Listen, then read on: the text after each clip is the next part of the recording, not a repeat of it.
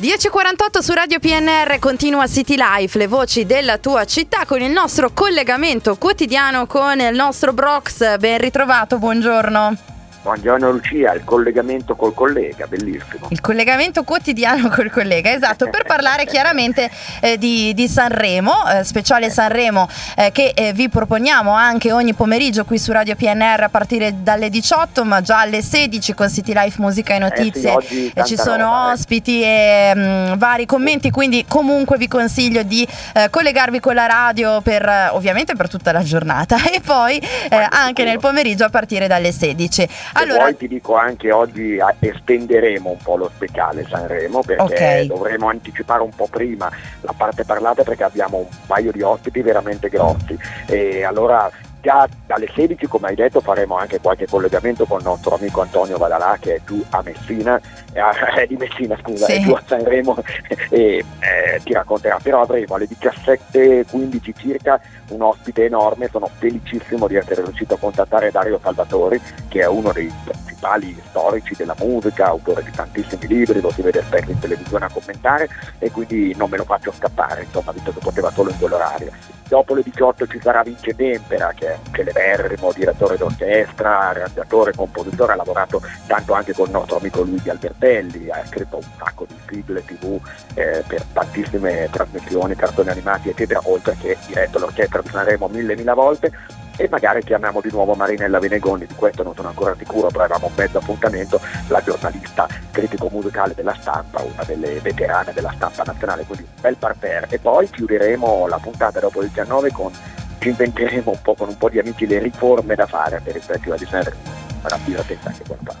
Ecco appunto, alla terza serata che ormai ci siamo lasciati alle spalle, hai le idee un po' più chiare su questa edizione, ehm, sia dal punto di vista eh, musicale ovviamente che anche poi dal punto di vista del contenitore di per sé.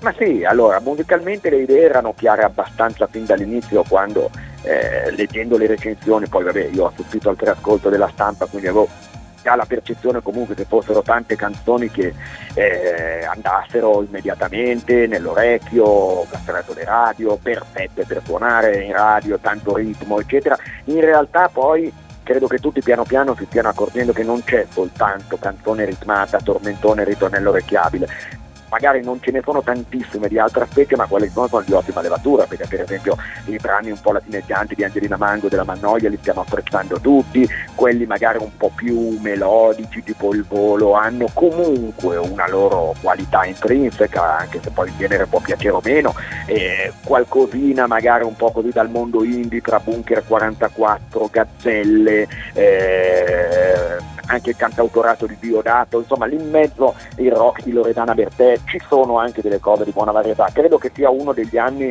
magari non con dei picchi clamorosi di canzoni eh, che restano nella storia, non so quante ce ne saranno, ma che restano nella cronaca, cioè che ci porteremo avanti per un po', eh, credo che sia uno degli anni più fertili in assoluto come quantità di canzoni che andranno eh, nell'orecchio del pubblico. E eh, poi mi hai chiesto lo spettacolo? Sì.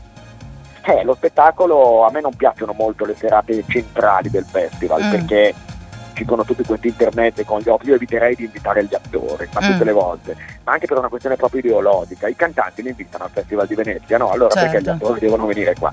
Al di là della cosa su Travolta, che poi eh, Fiorello è stato bravissimo a ribaltarla quasi in un eh, fatto quasi positivo, no? Però al di là di questo eviterei certe lungaggini che francamente insomma bene gli ospiti canori perché Ramazzotti o Morandi sono arrivati, hanno fatto la loro canzone, un breve battuta e poi è finito lì.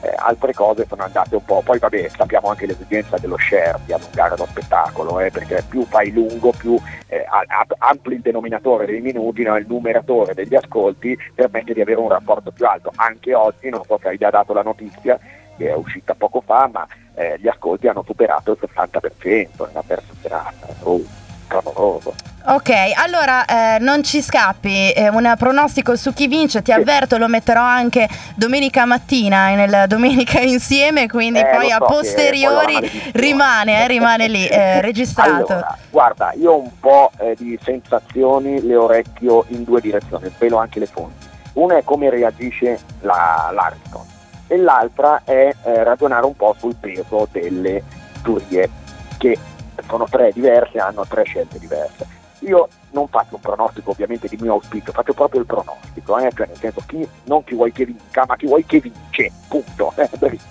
perché eh, io ho guardato le classifiche come sono uscite, allora la sala stampa è uscita con 5 nomi, le, poi le altre serie televoto e radio eh, formate insieme con 5 e 5 nomi, ovviamente metà cantanti per ogni serata.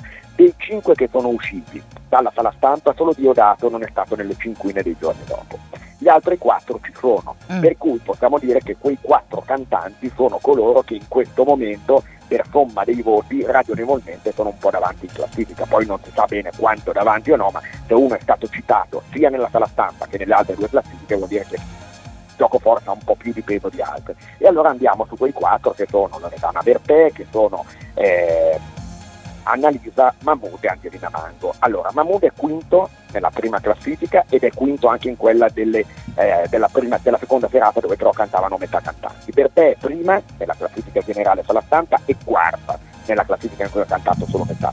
Annalisa è terza e terza. Angelina Mango era seconda per la stampa e prima ieri sera. Io non so, essendoci metà cantanti, se eh, Angelina Mango ha preso più o meno voti di Geolier o di quel della sera prima però ha avuto anche un'ovazione dallo standing ovation dalla, dall'Arington e in più è anche un artista che proprio perché porta questa roba un po' latineggiante, lei tiene il palco molto bene, bella vocalità, potrebbe anche funzionare in chiave Eurovision. Quindi secondo me potremmo assistere a una sorpresona pazzesca di una debuttante che potrebbe giocarsi davvero i piani alti per la vittoria. Siccome però poi tu lo posti domenica questo, mi dai anche un piano B, eh?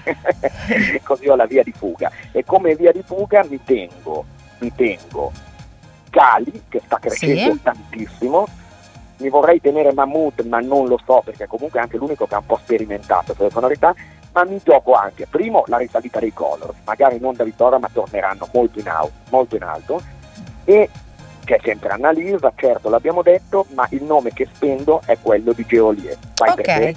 Serata finale, primi 5, televoto integrale e al televoto votano i giovani e vota molto il pubblico del Sud Italia, che è il pubblico di Giolier, giovani e meridionali. E allora vedremo, Attenzione. Eh, ti devo salutare, come finito, sai il tempo è tiranno, è ora, è ora, di Legendary Hit, grazie Brox, a presto. Qual è il Legendary Hit? Qual è? Gees, Too Much Heaven. Eh vabbè, allora eh, illuminiamoci d'immenso e attenzione allo zucchero perché è talmente dolce che può venire il diabete sto pezzo. Dai, Ciao.